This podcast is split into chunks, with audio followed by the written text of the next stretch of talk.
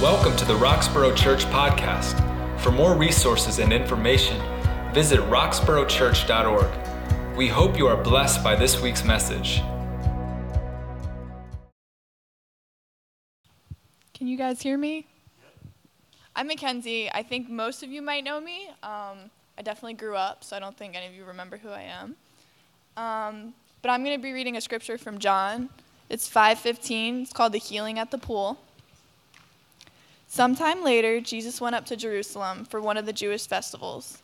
Now there is in Jerusalem near the sheep gate a pool, which in Aramaic is called Bethesda, and which is surrounded by five covered colonnades.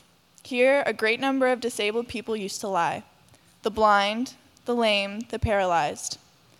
One who was there had been invalid for 38 years. When Jesus saw him lying there and learned that he had been in this condition for a long time, he asked him, Do you want to get well? Sir, the invalid replied, I have no one to help me into the pool when the water is stirred. While I'm trying to get in, someone else goes ahead of me. Then Jesus said to him, Get up, pick up your mat, and walk. At first, the man was cured. He picked up his mat and walked. The day on which this took place was a Sabbath, and so the Jewish leaders said to the man who had been healed, It is a Sabbath.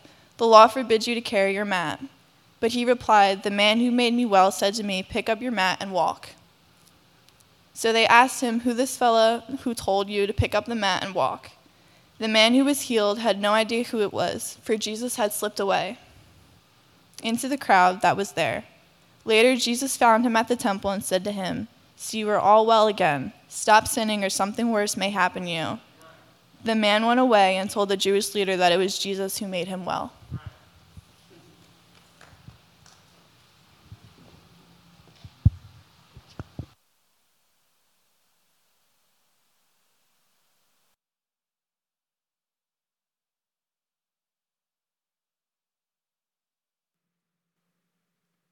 To say that I've been waiting for this for four months is an understatement.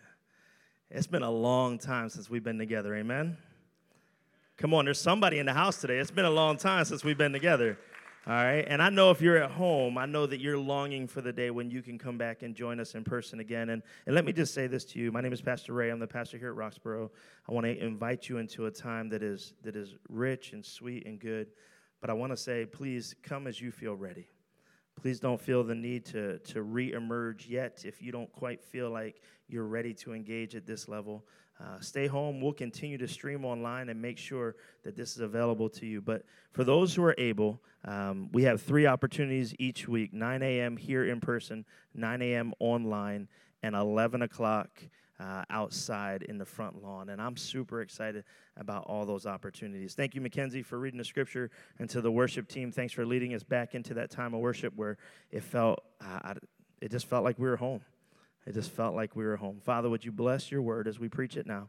Would you allow us, Father, to uh, to to to be both inspired and convicted by the word of God? Lord, do something great in our lives. And Father, allow me to get out of the way that you might be center and present. In Jesus' name, amen. I love our city. I love the city of Philadelphia. You know, at last count, there was 1.6 million people in the city of Philadelphia. You know what that means? That's a lot of people. That means there's a lot of people. That means if everybody went out at the same time, there would be a crowd, a big, big crowd. Probably a little too big for you or I to count by hand. But you know, one of the things I love about the city of Philadelphia is that, honestly, as big as our city is, it's really small. Because our city doesn't define itself as Philadelphia once you are here, it defines itself by neighborhood. Like when you travel, what do you think about this? When you travel and you meet somebody, you tell them where you're from. You say, I'm from Philly right? Like if you're away from Philadelphia, you're just like, I'm from Philly. But when you go to the local grocery store, you don't say, I'm from Philly. You say the neighborhood that you're from. You know, like I met Pastor Charlie. He didn't just tell me his neighborhood, he told me his block, right? He, I'm from Haines Street in Germantown. Like he told me the block he grew up on, right? But, but you know, I, I meet somebody, I'm like, hey, I'm, I'm from Roxborough right? Maybe you say, I'm from Antioch, or I'm from East Falls, or, or uh, Mount Airy, or, or maybe somewhere beyond that. But I love how territorial our neighborhoods are because it helps me to understand something, right? The reason why everybody is so territorial is because they feel like they belong in their neighborhood. So, this big city of 1.6 million people has found a way to shrink down to a neighborhood base that you feel like that's my home. That's where I belong. And I love those things about our city. But there's some other things about our city that are really difficult. Last week, uh, uh, th- earlier this week, I was driving through our city. I had to make a delivery, and I, I, was, uh, I was over under the L. If you don't know where that's at, you can kind of look into that a little bit later and get your geography lesson around Philadelphia. But I was, I was under the L, and as I was driving through this neighborhood, what I saw in this neighborhood crushed me. I saw despair and hopelessness. I saw addictions that were open and obvious. I saw people blatantly, blatantly performing acts of uh, illegal acts in, in like on the street corners. My heart was crushed. So, as big as our city is and as small as our neighborhoods are, the needs, man, they're present. But like I said, I love our city. The text we looked at this morning tells a lot about, uh, similarly, you know, kind of, I'm going to walk us through it, but similarly highlights a number of the things that I just talked about in our city. The story starts off with Jesus uh, finding his way to the sheep gate or the Bethesda pool. And the Bethesda pool, uh, there, were, there, were, there were lots of these places. The Bethesda pool was a, was a pool that was believed that the, angel of the Lord would descend into the pool and would stir the waters of the pool. And when the waters began to stir, the first person who was able to fully immerse themselves into the pool would be healed. And this had gone on at random times. There was no, it wasn't like it happened every Sunday at 11 a.m. It was just at the random times. If the pool would begin to stir, if the if somebody would jump into the pool or get themselves into the pool and would fully immerse themselves, the first person to do that would be healed. The second person would be the first person who was too late. But the first person would get healed. And so we pick up the story. Jesus meets this guy who has a reputation. I'll explain that to you in a minute. But he meets this guy who has a reputation, and he is laying by the pool. It says that he'd been, he had been in this condition for 38 years, an invalid. He, he, he, had, he had no place in society. He, he, was, he was the least of these, and he's laying by the pool. But not only is he the least of these, he's the least of the least of these. Because for 38 years, he's had this situation, and he's been by the pool for a minute, long enough to get a reputation as the one who had been laying by the pool waiting and unable to get in there. And so he looks at Jesus, not knowing who Jesus is, and he says, Man, I wish I could get in that pool so that I could get healed. Think about this for a second. He doesn't know who Jesus is. He doesn't know what Jesus is able to do, but he looks at Jesus and says, I wish I could get into the pool because that is where my hope is at. If I could get in that pool, if I could just get it, if I could make my way in the pool somehow and be the first one. And you could imagine how many times this water has stirred and people have come out of the water healed. And every time he's just thought, if I could just get in there, and just when he starts to climb up and climb in, somebody gets in front of him. He's just looking and saying, Somebody help me. He doesn't know that he's asking the King of Kings for help. He's just looking and saying, Somebody help me. I got to make my way into the pool. Have you ever longed for something, wanted something, waited for something for a long time? Have you ever, like, really, really wished that you could be the one who could get that one thing? I, you know, we talk about this in our church from time to time. There, um, you know, there's uh, uh, my, my, wife and I, we like to, when, when, when the Powerball gets really big, we like to dream about what we would do if we won. Don't judge me. We usually don't buy a ticket. We just dream about what we would do if we won. You know, and, and the reason why we do that is because we, you know, like, it, man, it would be so great if I could just in a much more tangible experience, uh, I got a friend who happens to work at our church, and he recently has reintroduced me to um, to sneakers, not just to any sneakers, but to highly overpriced sneakers. And uh, these highly overpriced sneakers get released um, pretty often. But once in a while, there's a drop. It's called a drop. Am I right, Pastor Rick? It's called a drop. It's called a drop. There's a drop that happens once in a while. And when one of these drops happens, everybody wants to be the one to get it. I mean, they just, they'll do anything to try to be the one who gets it.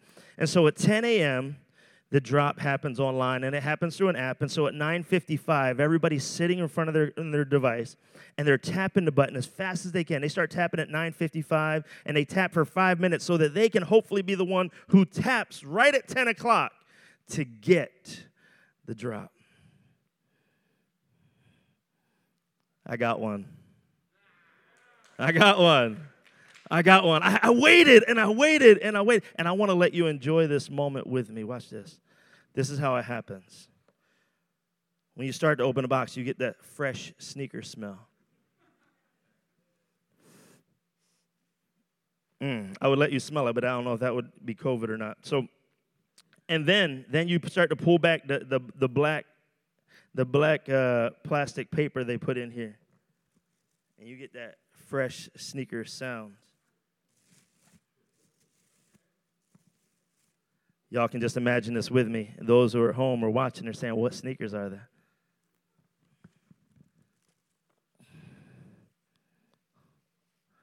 And then you unveil them.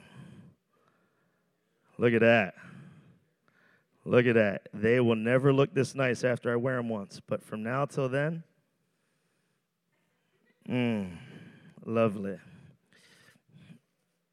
This is the kind of thing that I find joy and longing for and wanting to be the one who wins on.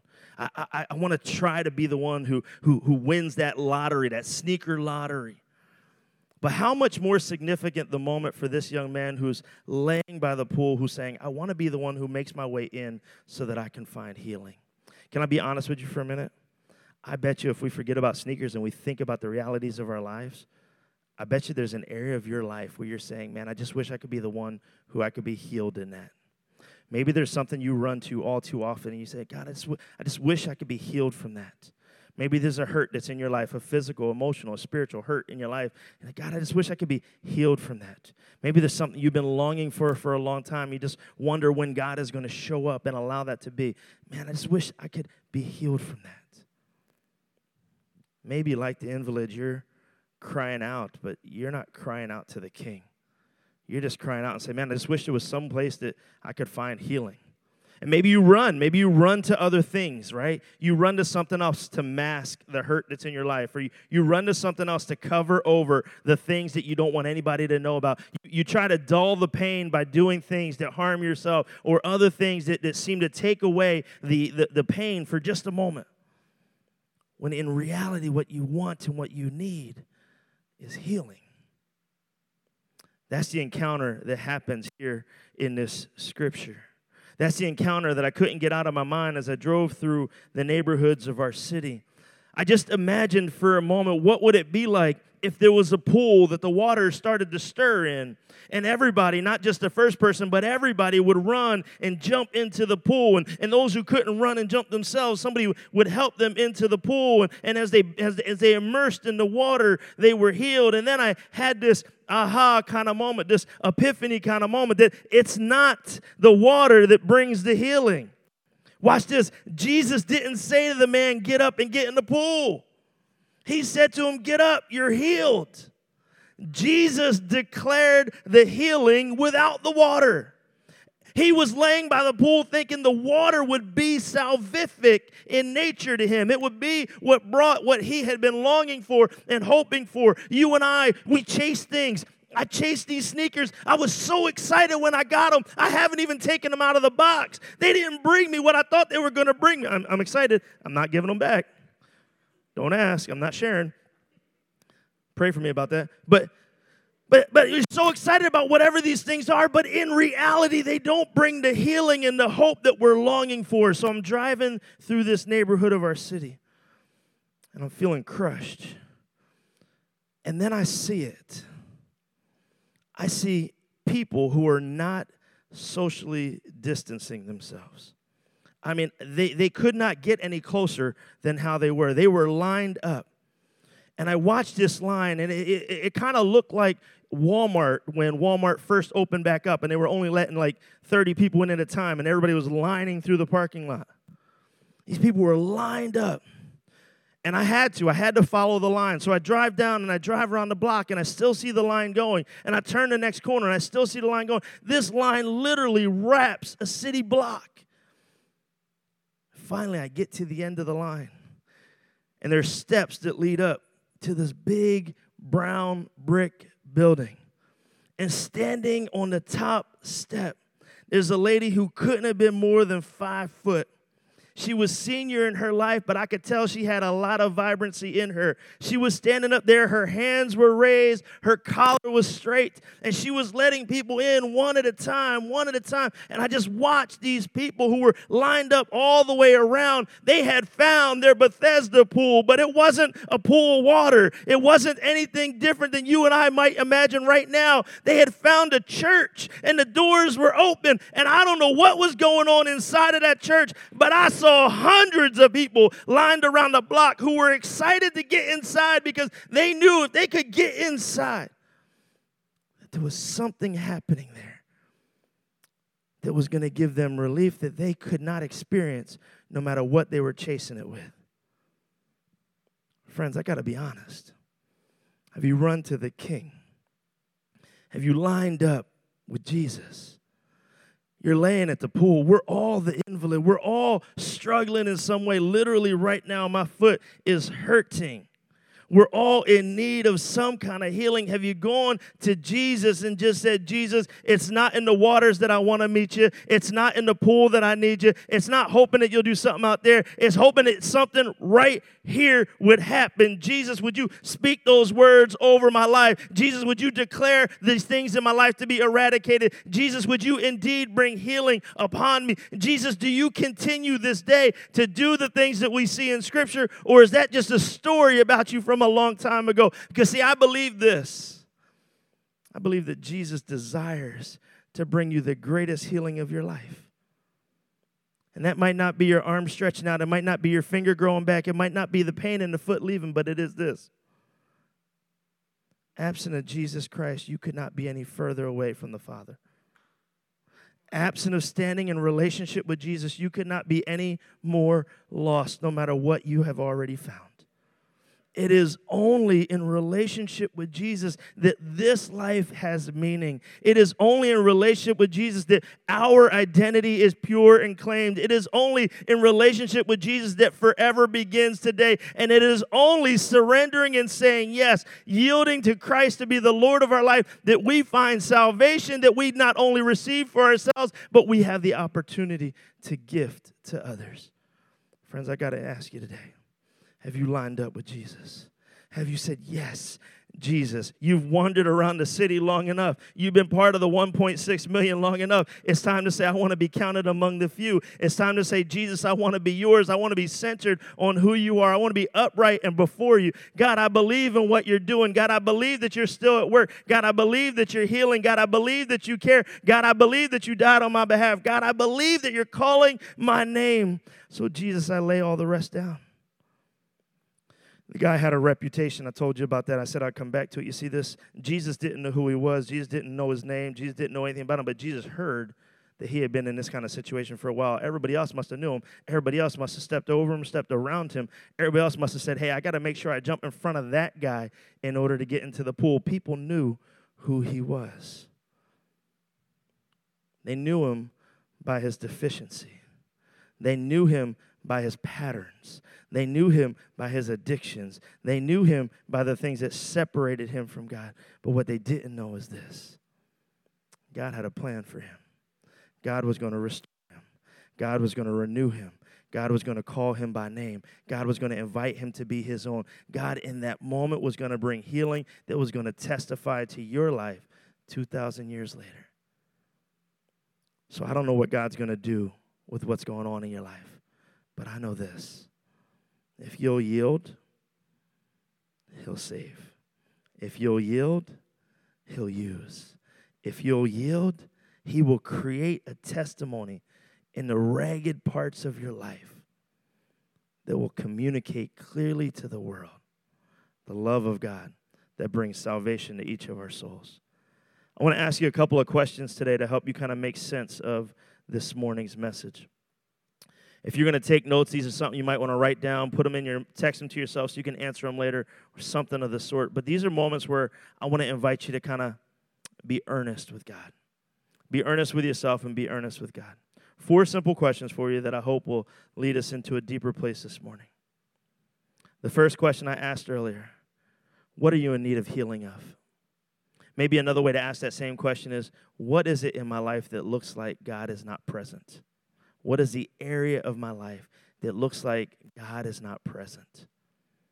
Maybe it's something that everybody knows about you and it's a te- it's a, it's it's a, it's part of your reputation or maybe it's something that nobody knows about you that would really dirty or, or, or, or diminish your reputation if they did. What's the area of your life you're like, God, I just need healing here. I need this to change. Maybe it's physical, maybe it's emotional, maybe it's spiritual. The second thing this morning I want to ask you is if yielding to God means that God, uh, th- that, that means getting up in response to his voice, what is the voice of God asking you to do right now? If yielding to God means getting up, remember Jesus said to him, He said, Get up and take your mat and this man had to decide in that moment do I believe in what you're saying? Will I yield to your voice? Without even knowing that he was King of Kings, he, he, he okay, he told me to get up. I'm going to try to get up. And he gets up and he picks up his mat and he starts to go. And he's like, I've never done this before. This is amazing. What is the voice of God asking you to do? You know, some of us, we, we, we literally, God has lined things up for us in our life and we sidestep. God, yeah, not right now, Lord. I want to try something else. God, I want to move over here instead. God, I want to do this instead. And, and, and the voice of God is, no, I, I've lined this up for you. I've set everything up. All you need to do is say yes to me in this moment. What is God asking you to do? And what will your yes look like? The third thing Many of us have already pre decided how God can. Like the man who was laying by the pool, he thought the only way he could be healed was if he got in the water. But isn't it only God who shows up and says, I don't need the water? Watch what I can do? You and I maybe have pre scripted the way God responds. We pre scripted what we think is the only way in which God could. God, the only way this could work out is if you this, this, and this. Will you make space in your life for God to surprise you? Will you just say, God, freely I'm yours, and freely I receive whatever it is you have for me? And that might mean stepping outside of some boxes that you've been in for a long time. You know, you heard me talking earlier. I said, I believe that God still does the miraculous. That might shake your world a little bit. You might have come up in a tradition where you think, you know, like that doesn't happen anymore. But I can testify with you and share a story with you where I have seen the power of God do miraculous things. Friends, will you make space in your life for God to surprise you in the way in which He would work? One of the ways that God surprised me very recently was I was standing on the front porch of the church and we were uh, rehearsing our outdoor service for 11 a.m. And uh, Charlie, Pastor Charlie, and I were standing up there, and uh, and somebody drove down the street, and they saw me standing on the side of the. They saw me standing on the front porch of the church, and uh, and they saw that I was that I was limping. Now they just noticed this as they drove by in their car, and they spun their car around and they pulled back, and this guy comes up to me and he says, "Can I pray for you?" Now, I'm a professional prayer. Like that's what I do. I, I, I, pray for people. That, that, that's the role of a pastor. Like, I preach and I pray. Like, that's kind of my responsibilities. So it caught me off guard as this guy said, Can I pray for you? And I said, Yeah, like, please.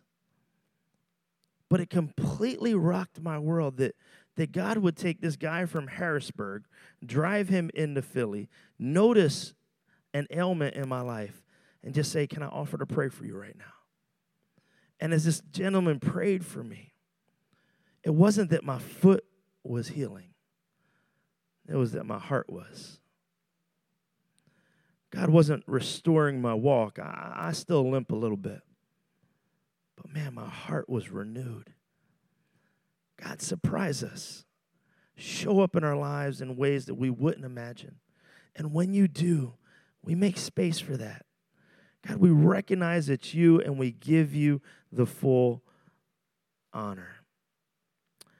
The last thing I want to say this morning from this message is that we won't touch a lot on it, but in verses 12, 13, 14, and 15, the story shifts. The first 10 verses or 11 verses are about Jesus healing this man. The last three or four verses are about Jesus about about folks trying to catch Jesus up and doing the right thing at what they considered to be the wrong time. Friends, let me say this as plainly as I can to you today. There is never a wrong time to do the right thing. Let me say that again. There is never a wrong time to do the right thing. For those who might not know me real well, my last name is Garcia, which might lead you to think that I am Hispanic, and I am. I have some I have some Mexican influence in my life. But my father was a black man. My mother a white woman. I've lived in the racial tensions of our nation my entire life. I, I, I pastor a church that seeks to have a voice in that space, but yet we haven't definitively lent our voice in that conversation over the last couple of months. Please let me say two things about that. One, the absence of our voice definitively in this conversation is not representation of hearts that don't care. It's representation of leadership that's still hurting. I invite you today to hear these words. There is never a wrong time to do the right thing.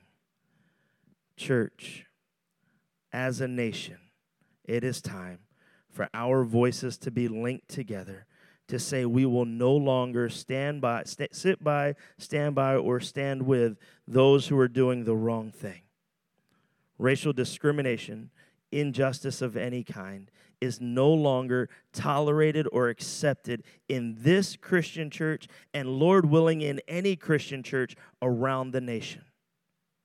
So I say to you today join with us, join with us, join with us now and ongoing because there's never a wrong time to do the right thing. Yeah, Jesus healed on the Sabbath, but don't get it mixed up. The Sabbath was not the important part of the story. The important part of the story was that Jesus healed. I believe God wants to do that for you. I believe God wants to do that for me. And I believe God will do that for our nation and for the people of God around the world. Friends, together, let's lend our voice to say we will stand for and with what is right. And to everybody out there today who is hearing that and they're comforted by that, I'm glad that the Spirit of God can bring that comfort. For every one of us who is sitting out there today and we find conviction in that, I'm glad that the Spirit of God can bring conviction. And for anybody out there today who's saying, I don't believe in that, I want to tell you this. You can email me directly or set up an appointment to come and meet and talk with me because I'd love to help explain to you that God cares not just about your spirit and your soul, but He cares about the way we treat one another here and now. There's never a wrong time. So, together, let's do the right thing. Father God, I pray. I pray, Lord God, that we would line up around the block, God. I pray, God, that, that people of this city, 1.6 million people in our city, God, I pray that every one of those people soon, God, would, would line up around the block for their Bethesda pool. But it wouldn't be a pool they would be running to, God. It would be, it would be a corner and a, and, and a courtyard and a, and a church and, and, and a sanctuary. And, and they would just desire to be around the people of God because they would know that healing comes from being around people who have been healed. And so, God, they're, they're looking to others to lead them to the source, and the source is nothing other than you, God. Salvific in nature, desiring to renew and restore us, and inviting every one of us to a new life with you. God, whoever's out there today and they're watching, and whoever's here in the sanctuary with us today, I pray, Lord God, that if they have not yet, that they would yield their life to you, that they would say yes to you to be their Lord, that they would say yes to you to be the one who, who gives them the forever. God, they would stop looking to boxes that come in the mail and they would stop looking to anything else that might that might bring them joy. And they would they would turn to you as the source of that. They would turn to you as the giver of life. They would turn to you as the one who can can, can set them free. God, I pray that the, the, the bondage of the things that we've been tied to would be broken. God, I pray that what we would be tied to now, what we would be yoked to, is something completely different. Because you say that your yoke is easy and the burden is light. And so, God, I pray that we would be tied to you, that it's in you and with you that we find our meaning, our hope. If you're out there today, you've never you never invited Jesus to be the Lord of your life. I invite you today. Lord Jesus, I give up. I give up. Lord Jesus, come that I might know you. I receive you as the forgiver of my sins. And I give you the first place in my life. I'll be your child if you'll be my king. Jesus, please save me.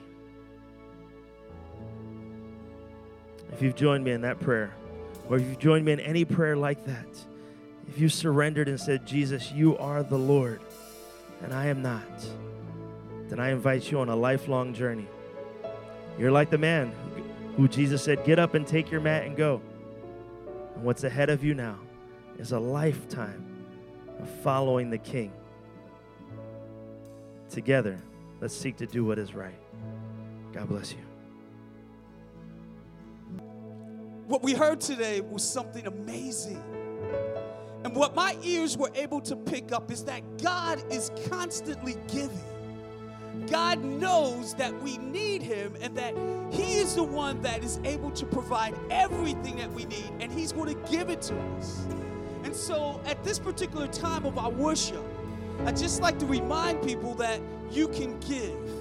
And that the reason why we need you to give is so that we can keep giving you the word, to keep giving you the sustenance that's needed spiritually. And so when you leave today, we have over here a box. So as you journey through our, our worship center, right before you get there, there's a box for you to give your tithes and your offerings. And for those who are online, there's, pro- there's probably something, a button you can push there so that you can give online. And we just want to thank you ahead of time for that. And so, as I said, God is a giver.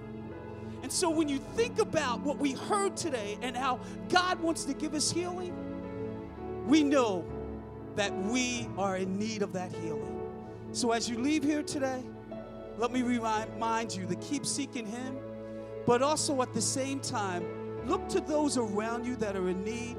And if you're able to give like God gives to you, why don't you seek to give to them? All right? Because we want to do what God does, and that's to constantly be giving and helping those who are in need. All right? So as you go, enjoy the rest of your day. Amen. And take care.